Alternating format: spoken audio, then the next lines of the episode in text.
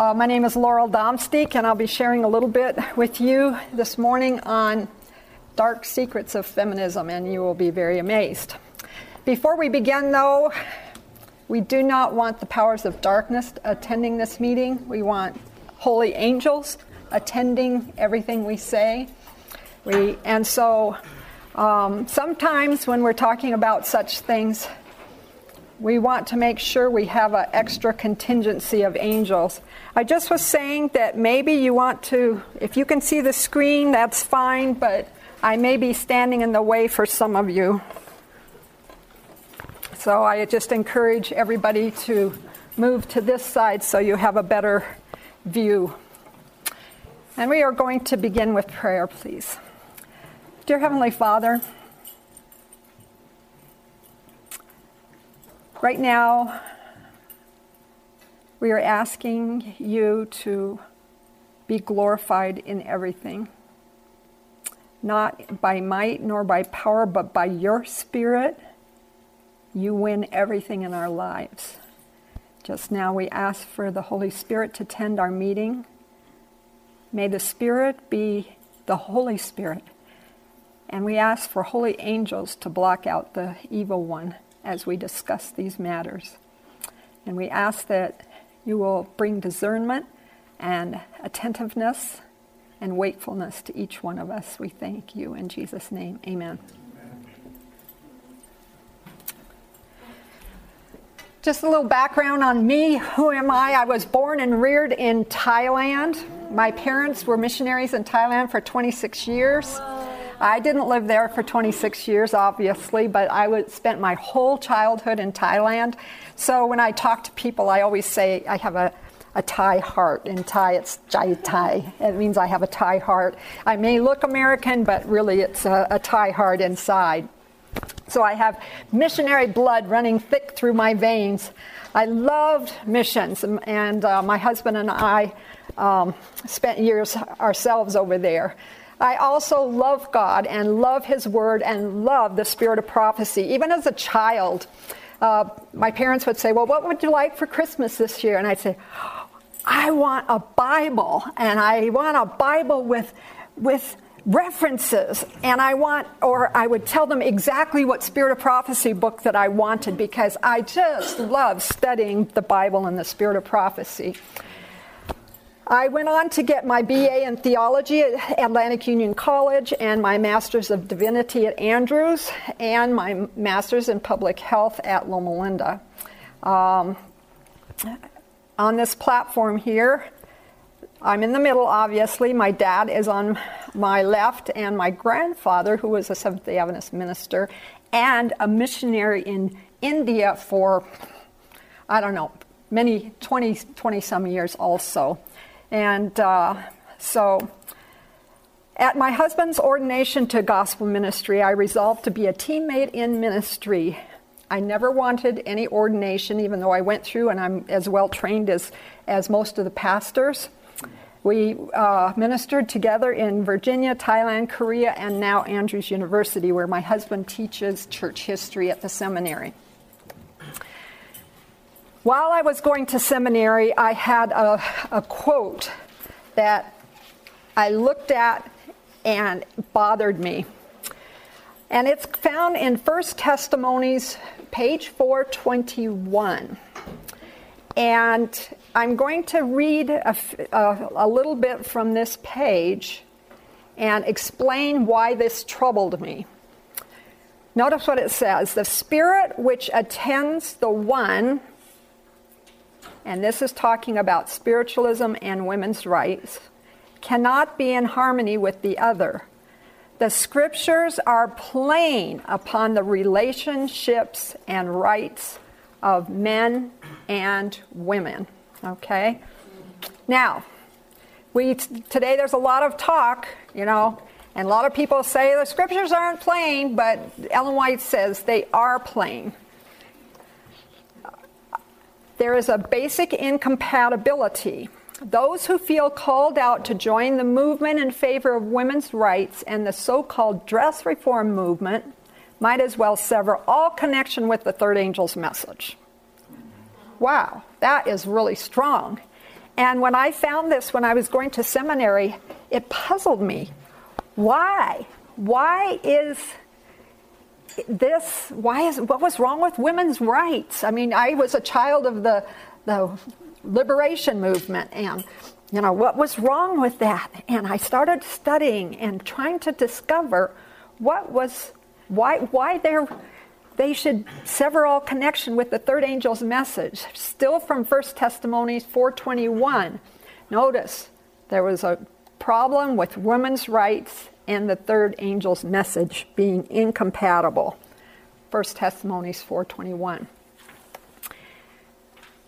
Spiritualists have to quite an extent adopted the singular mode of dress. Seventh day Adventists who believe in the restoration of the gifts are often branded as spiritualists.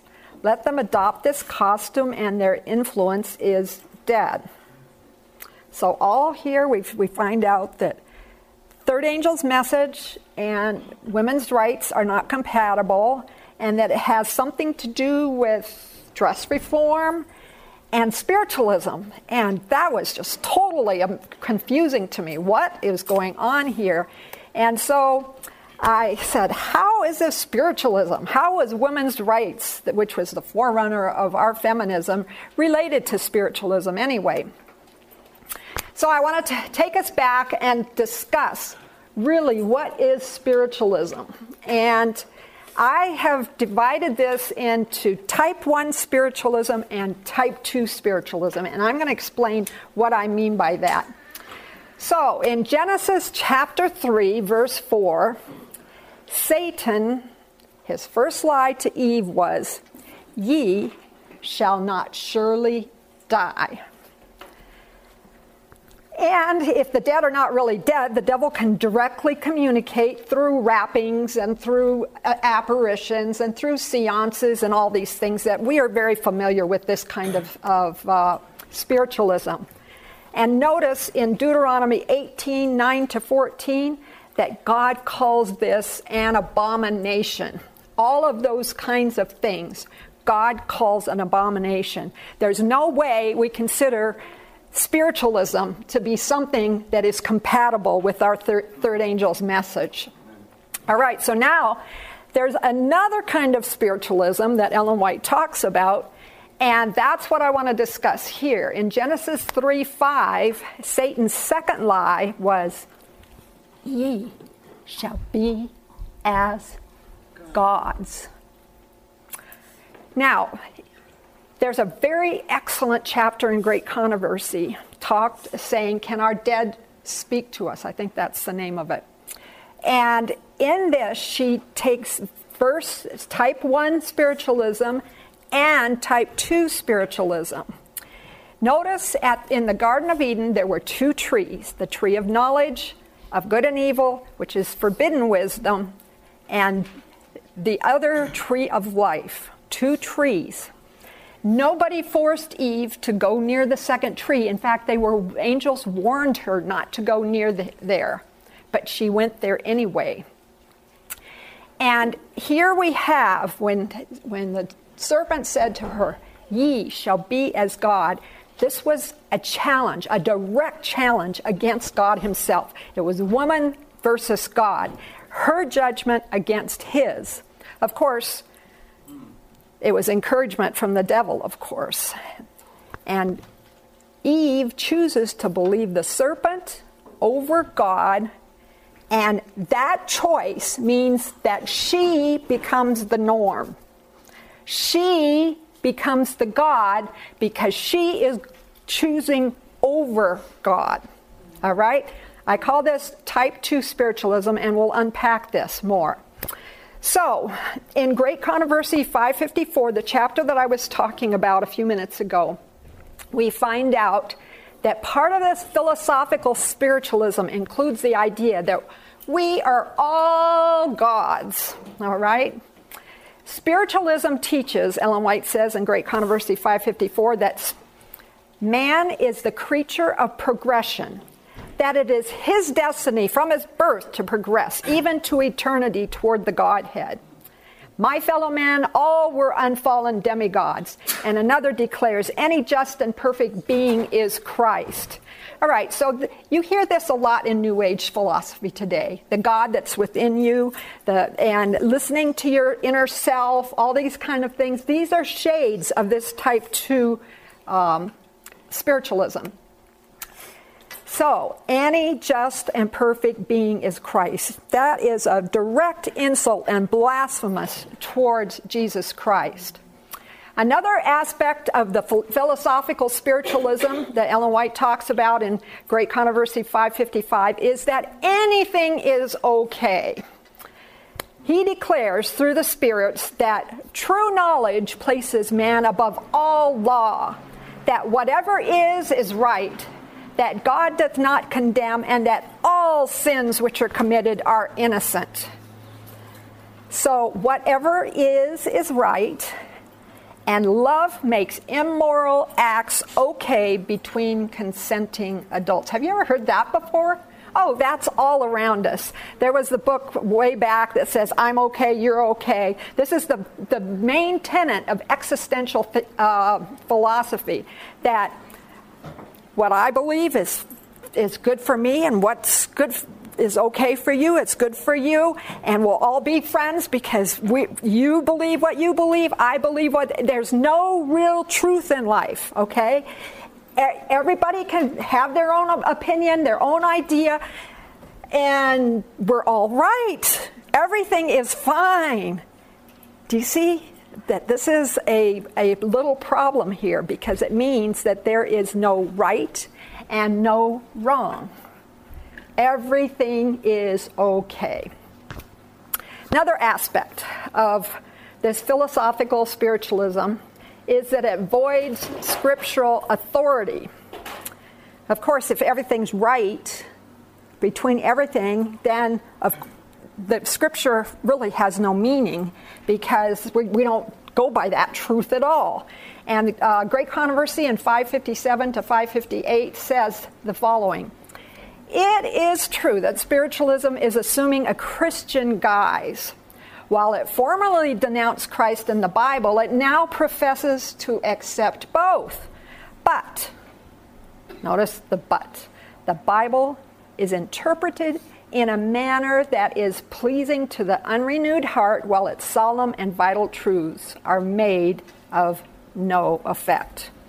So we find that with spiritualism here of this type, that the Bible is totally reinterpreted, and that reinterpretation makes it of no effect. That means that if you can make the Bible say anything you want it to say, then it has no final authority and there is it's not truth as we know it. It's very, very important to understand how the Bible is treated by spiritualism. All right, I want to take a step back now and discuss the spiritualism, spiritualism and the beginnings of the women's movement. Now, you may say, ah, why are we going through all this stuff anyway? What does it have to do with our church? Did our church have any idea of what was going on? Did the Adventists recognize this connection between spiritualism and women's rights? In fact, it did. Uh, this picture right here is Uriah Smith and J.H. Waggoner. This is senior had articles on spiritualism in the review in which they discussed women's rights and some of the very people that I'm going to be talking about in this. And so uh, Uriah Smith told how the career of Mrs. Woodhull was planned and executed thus far wholly by the spirits. Now, you're going to hear all about Mrs. Woodhull in a minute, so just give me a minute. We'll get around to that. But notice, our people were on top of things. They were watching the times. They understood the implications of the people that were around them, and it was not a mystery to them. So, is this something I just dreamed up about the connection between women's rights and spiritualism from my studies? Indeed, not. Since I studied uh, way back in the ancient times, right, Carolyn, uh, at the seminary, more books have come out and been very definitive about the connection between women's rights and uh, spiritualism. Uh, one book is by Ann Braude, uh, Radical Spirit, Spiritualism, and Women's Rights in the 19th Century, and Barbara, Barbara Goldsmith, Other Powers. Both these books, and there are others. I just took two as a sample to show you what uh, is out there and that this isn't something I'm just dreaming up. Ann Braude said, Spiritualism was a new religious movement dominated by women. Spiritualism, okay? Its two strong attractions were rebellion against death and rebellion against authority. So, if we're rebellion against death, we're espousing necromancy, uh, speaking with the dead, and we call that type 1 spiritualism, as I just went through. And rebellion against authority is set, uh, Satan's second lie ye shall be as gods, and that is type 2 spiritualism. And Ann Braude uh, mentioned this. So let's just take a, a, look at classical spiritualism and get, let us have an idea of what was going on in those times. Type 1 classical was that the dead give guidance. And these are the Fox sisters here. Don't they look joyful and happy? Uh, 1849. Notice the time. This is all around the time when our church was gaining momentum and beginning to um, send the three angels messages around the world and and figuring out things theologically. And this was the same time that Satan made his big thrust with the beginnings of modern spiritualism. So, these women made necromancy a big show. The objects would move, or spirits would uh, make uh, suddenly appear, or t- tables would start wiggling in the air or levitating. Um, all these type of supernatural things, and people were so wowed by this. They became very popular. Very incidentally, spiritualists were among the first to ordain women. It was a woman dominated society. As far as uh, women's rights m- movement leaders were concerned, I'm going to emphasize just a few here to just give you an idea of how they were involved in spiritualism. Susan B. Anthony is one of the early um, Susan, uh, women's rights movement leaders. She was well known, and this is something she said If the spirits would only make me a trance medium and put the rights into my mouth, if they would only come to me thus, I'd give them a hearty welcome. She was totally open to spiritualism. I want to spend a lot of time on Elizabeth Cady Stanton because she became a prototype of feminism today. Uh, Mrs. Stanton was a very strong person and had a very great influence on the spiritualism uh, and on women's rights. She was one of the foremost in women's rights, but she also had spiritualistic dabblings. She heard spirit raps, she was very antagonistic toward the Bible and to clergy. She, she just had this, you know, anger that would just fire up in her if she heard anything about uh, ministers or about the Bible. She was very, very angry. And so, spiritualistic dabblings would be type 1, and the antagonism to Bible and clergy would be type 2 spiritualism. This is a, a table it's known as the McClintock Spirit Table. And this was a table that was, um, well, let me explain. The first Women's Rights Convention was in Seneca Falls, New York. And they, at that session, forwarded a Declaration of Rights and Sentiments, and it was signed in 1848 by 58 women and 32 men. This was largely penned by Elizabeth Cady Stanton, but it was written on this McClintock spirit table. And at her death, this table was at the head of her coffin. It is now in the Smithsonian and it's a demo of the feminism spiritualistic connection because as members of the group presented their ideas for this uh, Declaration of Rights and Sentiments, the table began to vibrate with raps of approval from the spirits. Now, that should give you enough to know that there's something going on here that the devil was very happy about. So let's look a little bit into the philosophy and the beliefs of Elizabeth Cady Stanton. First thing I want to discuss is her views on marriage and the family. She was a forerunner of the feministic ideas of home life repressing women. So, what did she actually believe about marriage? She totally hated the idea of the biblical role of the distinctions of male as head and female as submissive. And she characterized those as slavery. And she thought all of this nonsense was the fault of organized religion. She called for full equality in marriage, and now we call that egalitarianism. Both partners, she felt, should be free to come and go as they desire. No hierarchy. That means no leadership of the male and uh, submissiveness of the female.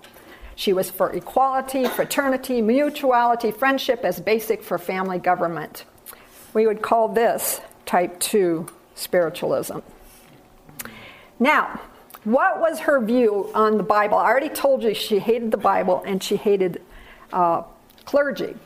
And so she got this idea that if she could get a group of women together and they would go through the Bible, they could interpret everything in the Bible to promote women and women's rights.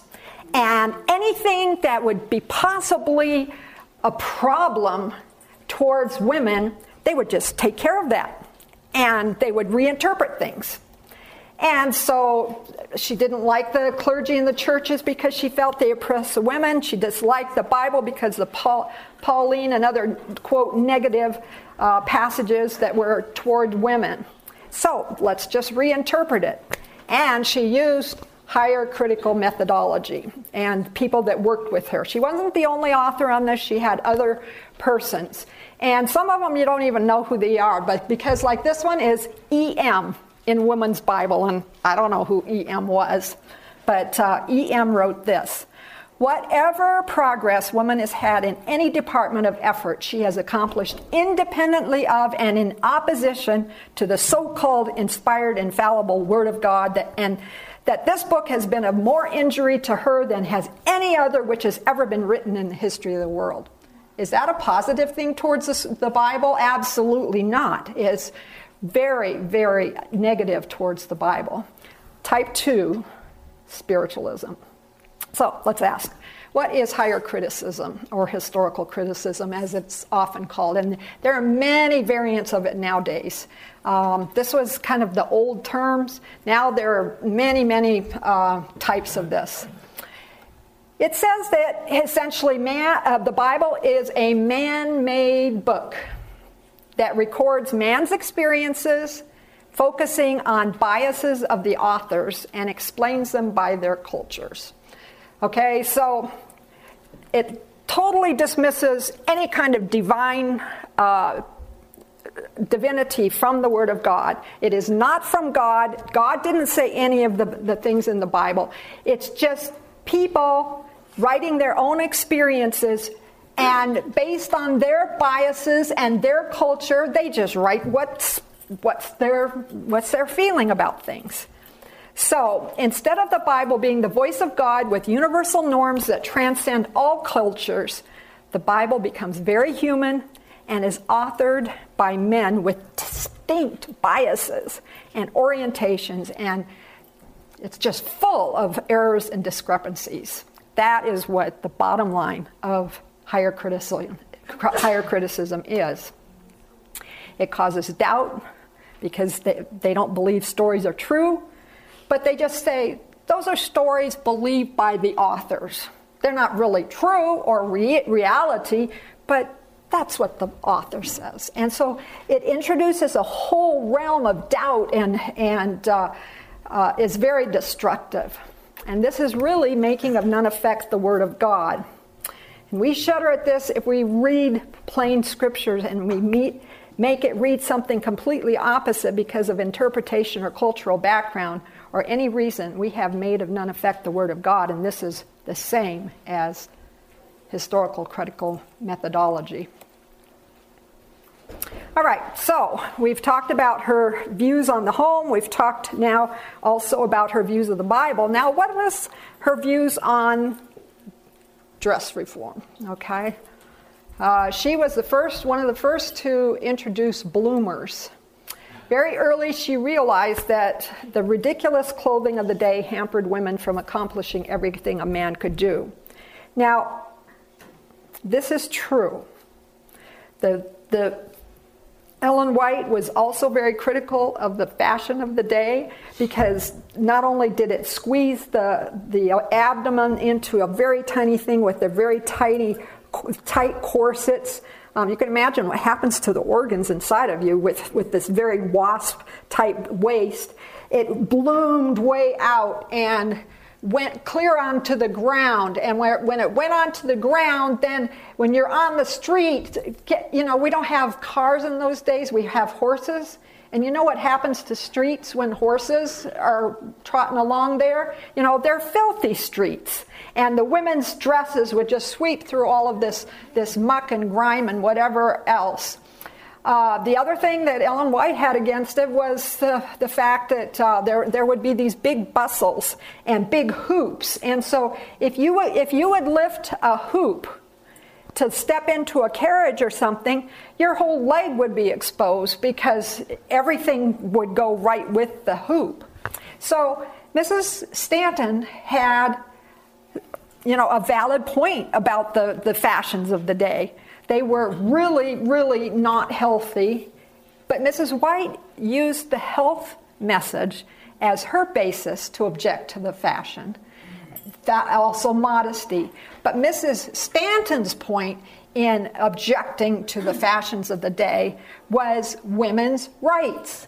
Because a woman, with all this, and her idea was that they were such ridiculous clothes, it hampered, hampered, hampered her from being able to ascend up and do exactly what men do because they just couldn't physically do it.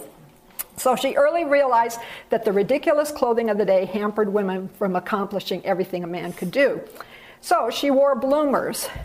Um, you can see the, the bloomers were kind of interesting uh, with these kind of balloon pants under, which uh, and then this other thing, and then another thing over. And the first day she stepped out with this kind of bloomer outfit, the people were in shock. I mean, they threw. Um, they threw things at her and whistled at her, and, and pretty soon she just gave up because she realized that if she persisted in wearing this bloomer thing, even though she believed in it, she would never get anywhere with anybody, and so she gave up the, the bloomers. But it was the first step in wearing similar clothing.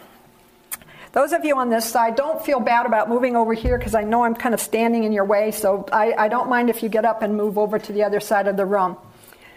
Now, uh, Stanton was way ahead of her time. Even though she was ahead of her times, all of her spiritualistic ideas have been embraced by modern feminism, and you see it coming in.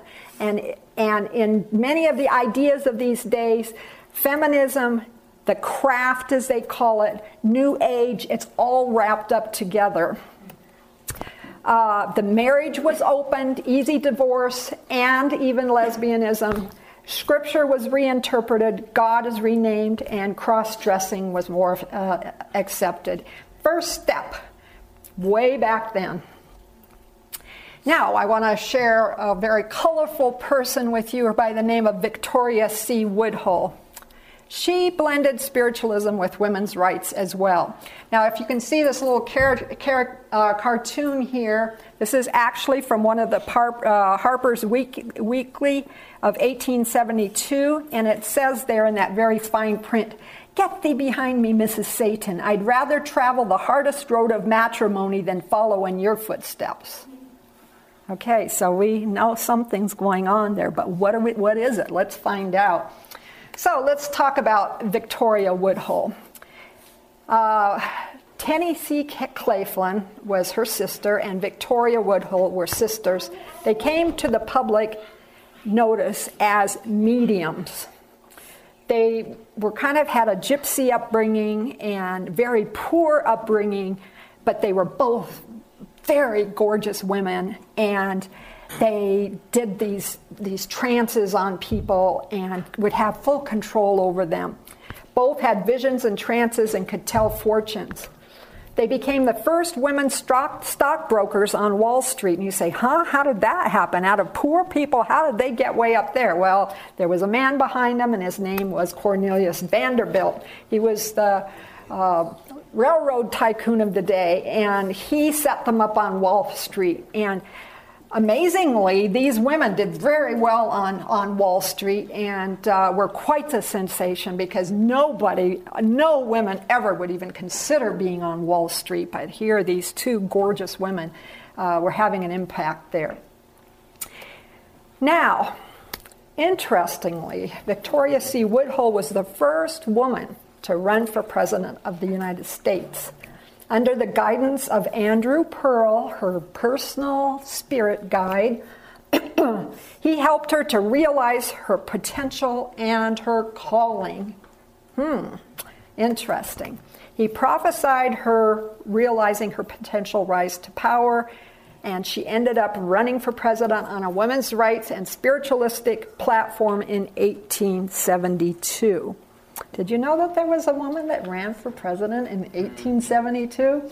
Well, the reason why you haven't heard about it is because she didn't get too far. But she did have a chance to even talk to the congressional, um, the, the Congress. And because she got this far, the other women's rights movement women were just astounded how could this Victoria Woodhull, here they had been working all these years and had put, it, put all these different uh, statements together, and this sensational Victoria Woodhull goes right in and is able to present to Congress. Now, other women's rights really didn't like her, but when she got all that attention, they sort of began to include her, and, and yeah. So, notice the type 1 and type 2. We have a spiritualist type 1, and then we find that her, the rising to power, ye shall be as gods. You can burst out, you can br- break that ceiling above you. All right? Those are some of the terms we even hear today, aren't they? I want to discuss her views on morality. This was really the beginning of the sexual re- revolution. And she was a, like I said, she was got a poor background, so you can kind of imagine um, the profligacy that was there. Um, this was a speech she gave, and she said, they, ha- they say, I have come to break up the family. I say amen to that with all my heart. In a perfected sexuality shall continuous life be found. Type 2, type 2, type spiritualism. Such, to me, my brothers and sisters, is the sublime mission of spiritualism to be outwrought through the sexual emancipation of woman and her return to self ownership and to individualized existence. All right, what was the, the goal of spiritualism? To, uh, to sexually emancipate women and give her return to her own self. All right? Very interesting. Like I said at the beginning, Uriah Smith had some ideas about uh, Woodhull, and he did a big, long discussion on this. In the review of September 26, 1871, in an account of spiritualistic mediums of that day, Uriah Smith told how the career of Mrs. Woodhull was planned and executed thus far wholly by the spirits. Okay? And the people of those days, they were, she was not, I, I would not say she was greatly loved and adored and accepted. She was way beyond the time of those people. But today, people look back at her. You know, you can go Google her. You'll see everything I've, I've said. And I've been very tame about the things I've said because you'll be shocked at the kinds of things she said. Uh, Victoria never stopped believing that the spirits had brought her into the world to lead a social revolution. She said that from her birth and even before, she had been marked for this fate. In her life and views, she was more than a century before her time, claimed Gloria Steinem, one of today's leading feminists. She urges women to catch the, notice the word, spirit of the real Victoria Woodhull. Okay? Victoria Woodhull, Elizabeth Cady Stanton, they were radical in their time, but they've really kind of almost gone mainstream now here. Notice type 2 spiritualism there. So we say these radical feminists, they were really far out. Um, how about the goals of feminism today? Are they still spiritualistic? Three things about the church that feminism wants to change they want to change God, after all, how can women identify with a male God and a male Jesus? That's their view. The language must be made inclusive. They want to change Bible interpretation because clearly the Bible is against women, or so they say. Since the Bible is plain about the role of women, it must be interpreted through higher critical methodology.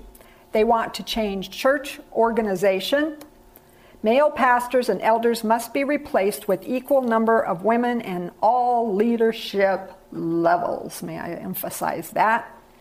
There, are, there should be no distinctions between men and women. Anyone is okay doing anything in the church. And it's okay to marry anyone, even across gender lines. So these are some of the radical uh, aspects of feminism today. Mary Daly, she's recently died. Um, she was a nun, uh, and she was very outspoken on God.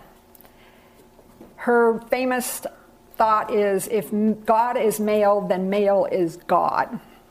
And of course, she resisted that. The fatherhood of God is, in fact, a product of this domination of males spawned in the human imagination. What does that say about the Word of God? Okay? It totally puts down what God says about Himself in the Bible and gives a, a really um, spiritualistic uh, idea. Now, this is an interesting picture here. This is Edwina Sandys' Christa mounted at the New York Cathedral of St. John Divine in 1984. Notice it's a crucifix here, and instead of Christ being on the crucifix, it is a woman, a naked woman. Um, and so, women, the feminists of the day, they don't like Jesus, and so they'll call Jesus Christa or Child of Sophia or Wisdom's Child and give all sorts of names to Jesus. Now, what about the transformation of language? This is a rather old Newsweek, uh, February 13, 1989. But even then, way back in 18, 1989, notice what they said putting more women in the pulpit is no longer the prime goal of Christian feminists. Rather, their aim is a thorough and comprehensive transformation of the language, symbols, and sacred texts of the Christian faith. Notice that. Transformation of the language, symbols, and sacred texts. The issue is no longer equality, says Margaret McManus. The issue is transformation of our religious institutions. Okay? And this is why I often say that sometimes we as a church are barking up the wrong tree because ordination is hardly the issue. All right? Yes, we must stop ordination But this is the real kind of agenda that is going on. The, a comprehensive transformation, we're talking about revolution here, of the language, symbols, and sacred texts, and of the religious institutions. Okay, so feminism in the Bible. Mrs. We find out that Mrs. Stanton's views were actually tame. Um, the SDA way of interpreting Scripture is that we compare Scripture with Scripture. If some text is not clear and we don't understand it, we take other parts from the New Testament or the Old Testament and we bring all the texts together to get a, a, full picture of what the Bible says about a certain topic. We take the obvious meaning, not some contrived manufactured cultural meaning, using higher critical methodology. And like I said yesterday, the seventh day actually means the seventh day. No gold means no jewelry. Washing feet means washing feet, not washing hands, like some feminist uh, ceremonies have you do. Uh, even though it may be a difficult lifestyle change, we would believe God rewards us with obedience to the Word of God. However, Mary Daly on the Bible says biblical authors were merely men of their times who could never be free of the prejudice of their epochs. Therefore, women of the church have just as much right to direct current theology as Paul did in Scripture, to act as prophets and guide the church in a new direction. So, Notice she believes the Bible is biased. And what does Ellen White say? Is the Bible biased? In Counsels on Education, page 63, Ellen White says, uh, in, in, let me first of all say first that always there's the presupposition that biased men were not capable of writing that God, what God wanted to say to us. But Ellen White says, here only we find a history of our race, unsullied by human prejudice or human pride. So, we can see immediately that the Bible is not biased, that we can trust the Bible. We can have full confidence in exactly what God said. If God wanted to say something else, He could have inspired something else. And when we throw all these other um, radical ideas into it, people are confused, and the Bible is becomes very confusing to people. Elizabeth Schussler Fiorenza is another um, current feminist theologian. Um, and here's a quote from her Feminists must employ a hermeneutics of suspicion.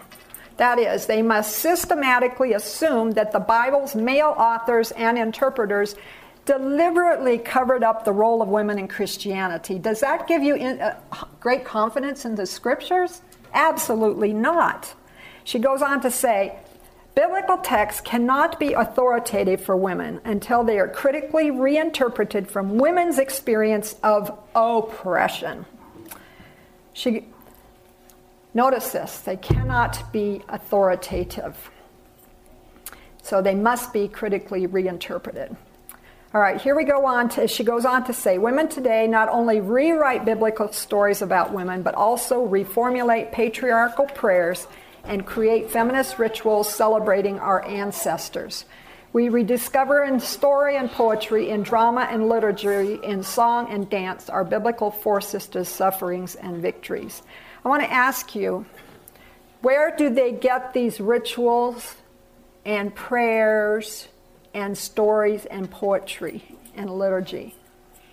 They make them up, okay? It's pure fiction. But yet, this is what the, uh, the story and dances that they do are all made up based on what they are guessing from a, a certain text.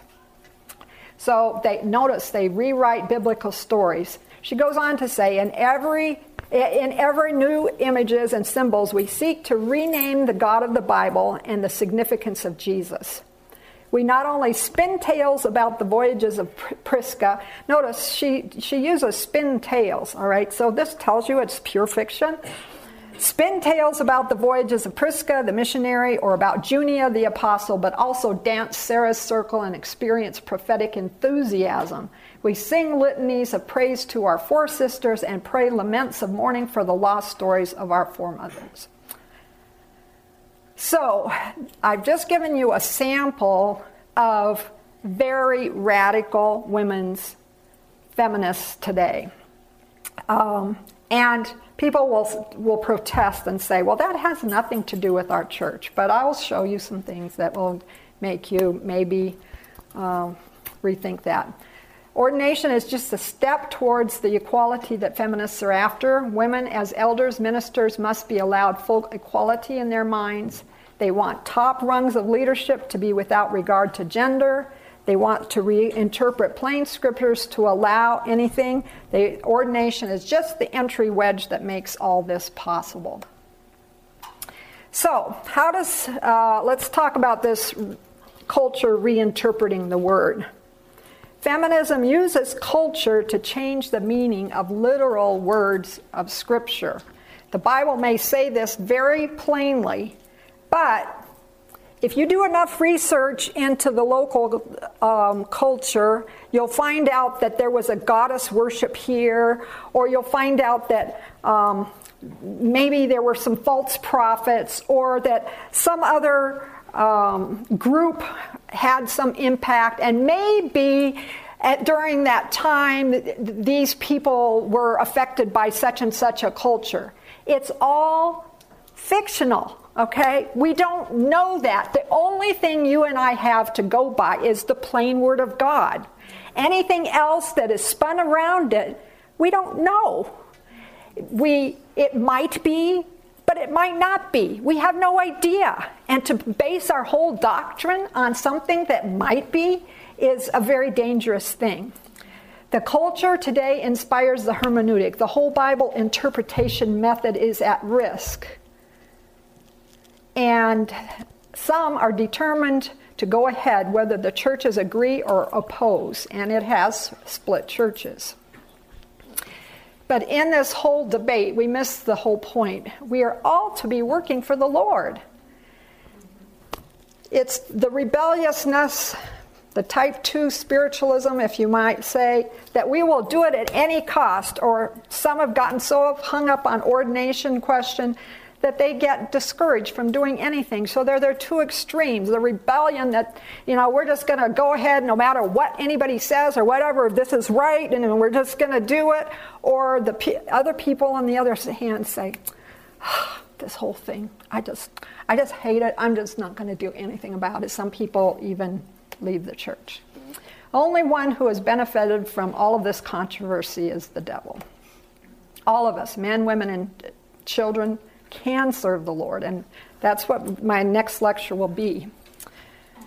But some may say, oh, these are radical feminists. But uh, let me tell you, feminists evolve, people progress in their ideas. Conservative biblical feminism is no longer advanced by those who initiated it. Writers such as Scanzoni, Hardesty, Mollenkott, they, those were the biblical feminists when I was going through seminary. They have now left evangelicalism to join liberal feminists and uh, are completely talking differently than they used to. In order to embrace both the Bible and feminism, they end up compromising what? Their ideas? Do they subject themselves to the Word of God? No, they compromise the Bible. Yesterday I gave some. Uh, reference to the alpha of apostasy. Our only hope is a simple, childlike interpretation of the, of the scriptures. If the Bible says it, we don't need culture, we don't need all these things. Yes, sometimes the culture, and we understand a little bit more of the background of the times, that gives us a little more understanding, and I'm not against that.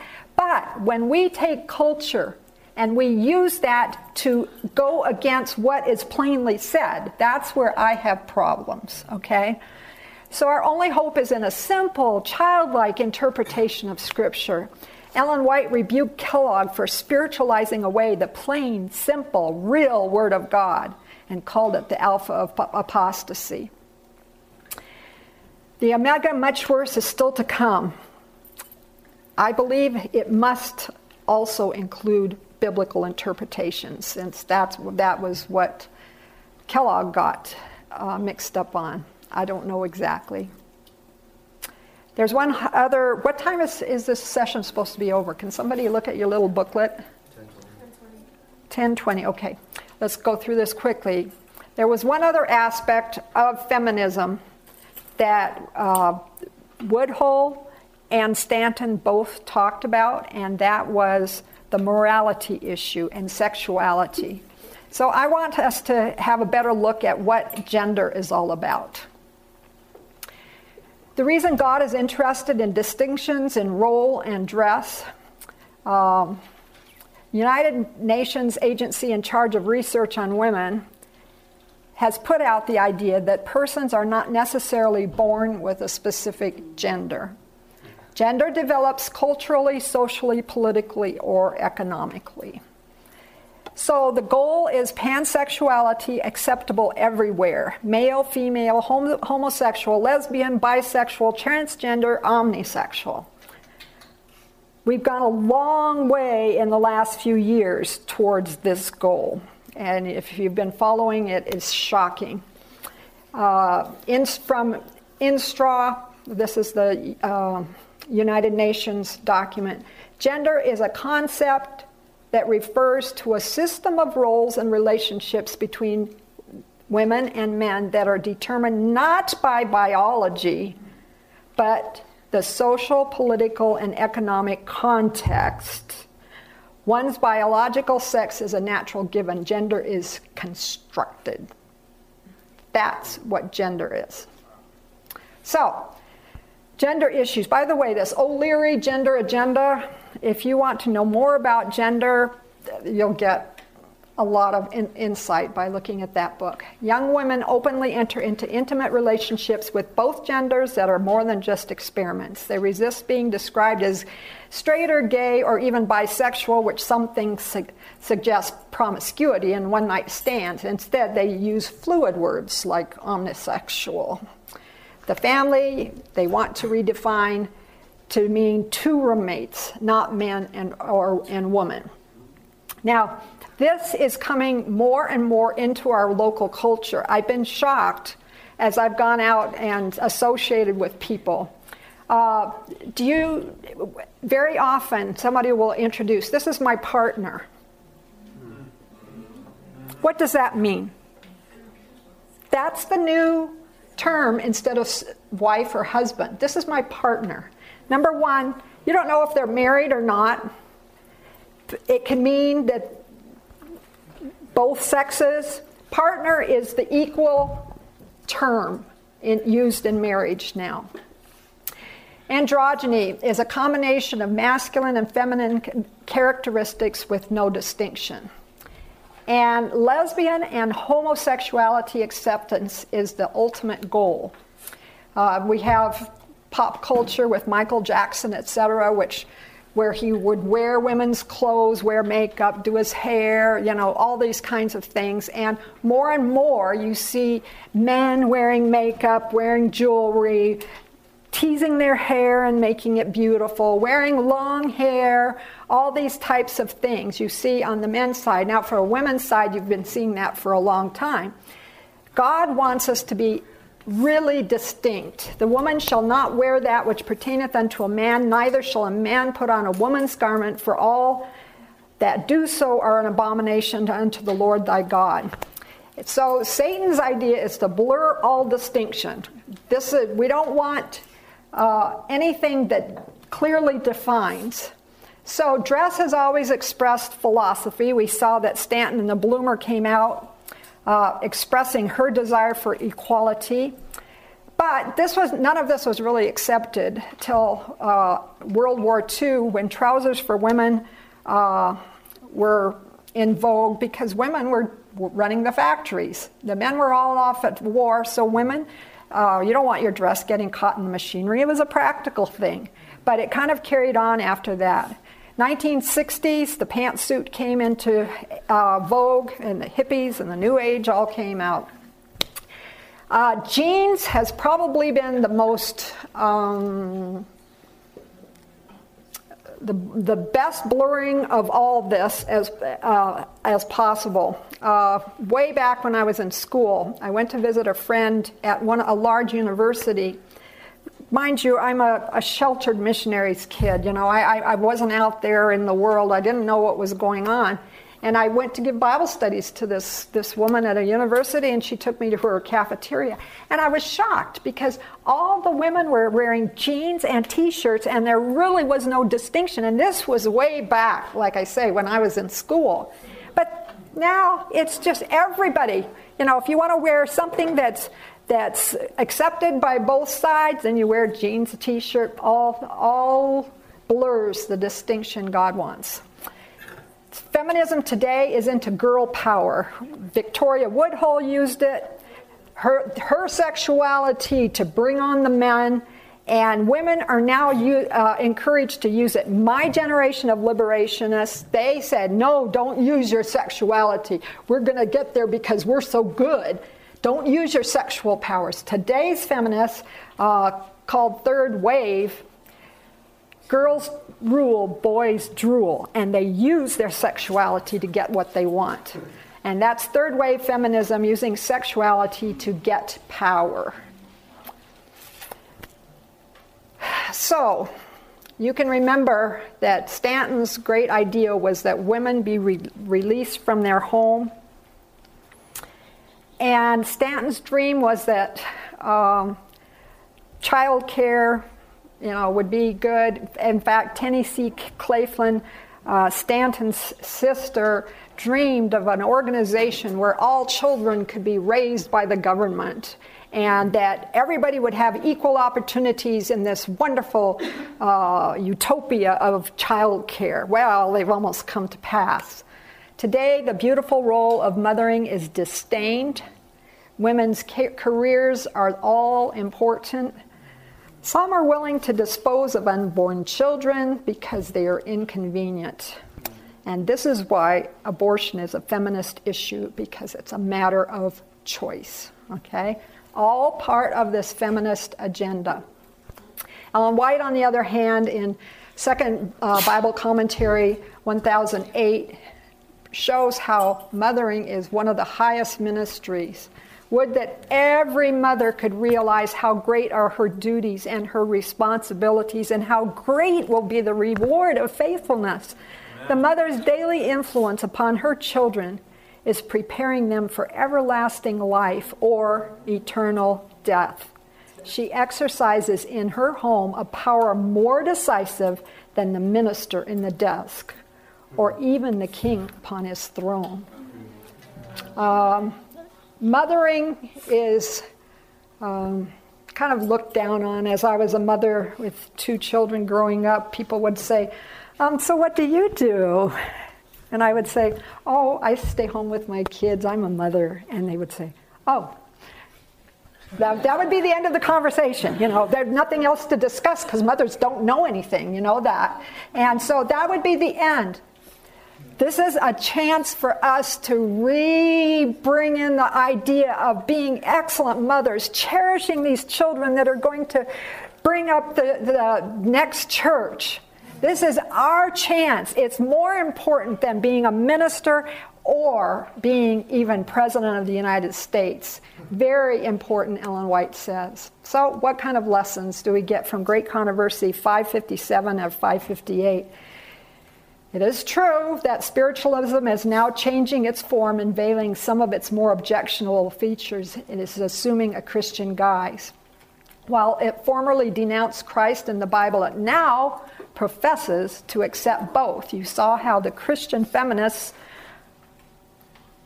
they're Christian, sort of, but everything is changed. They're re- revamping everything.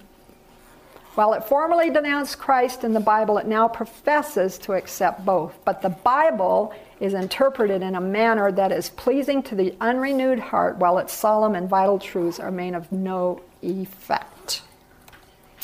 So, early writings 263 and 264. What about type 2 spiritualism? He who is the father of lies, Satan himself, blinds and deceives the world by sending forth his angels to speak for the apostles and to make it appear that they contradict what they wrote by the dictation of the Holy Ghost when on earth. That's a very strong statement, by the way. Are you noticing that? Satan delights to throw professed Christians and all the world into uncertainty about the Word of God. That is his goal. That holy book cuts directly across his track and thwarts his plans. Therefore, he leads men to doubt the divine origin of the Bible. Type 2 spiritualism. So we must become sensitive to the inroads of spiritualism through culture all around us. This is an important lesson for Seventh day Adventists to learn. We cannot stay naive on these things. We must understand where all of this is coming from. Spiritualism does not always assume medium rapping guise. Watch out for philosophical spiritualism embodied in feminism and its effects on culture. God help us all not to fall for the culture around us. This media was brought to you by Audioverse, a website dedicated to spreading God's Word through free sermon audio and much more. If you would like to know more about Audioverse, or if you would like to listen to more sermons, please visit www.audioverse.org.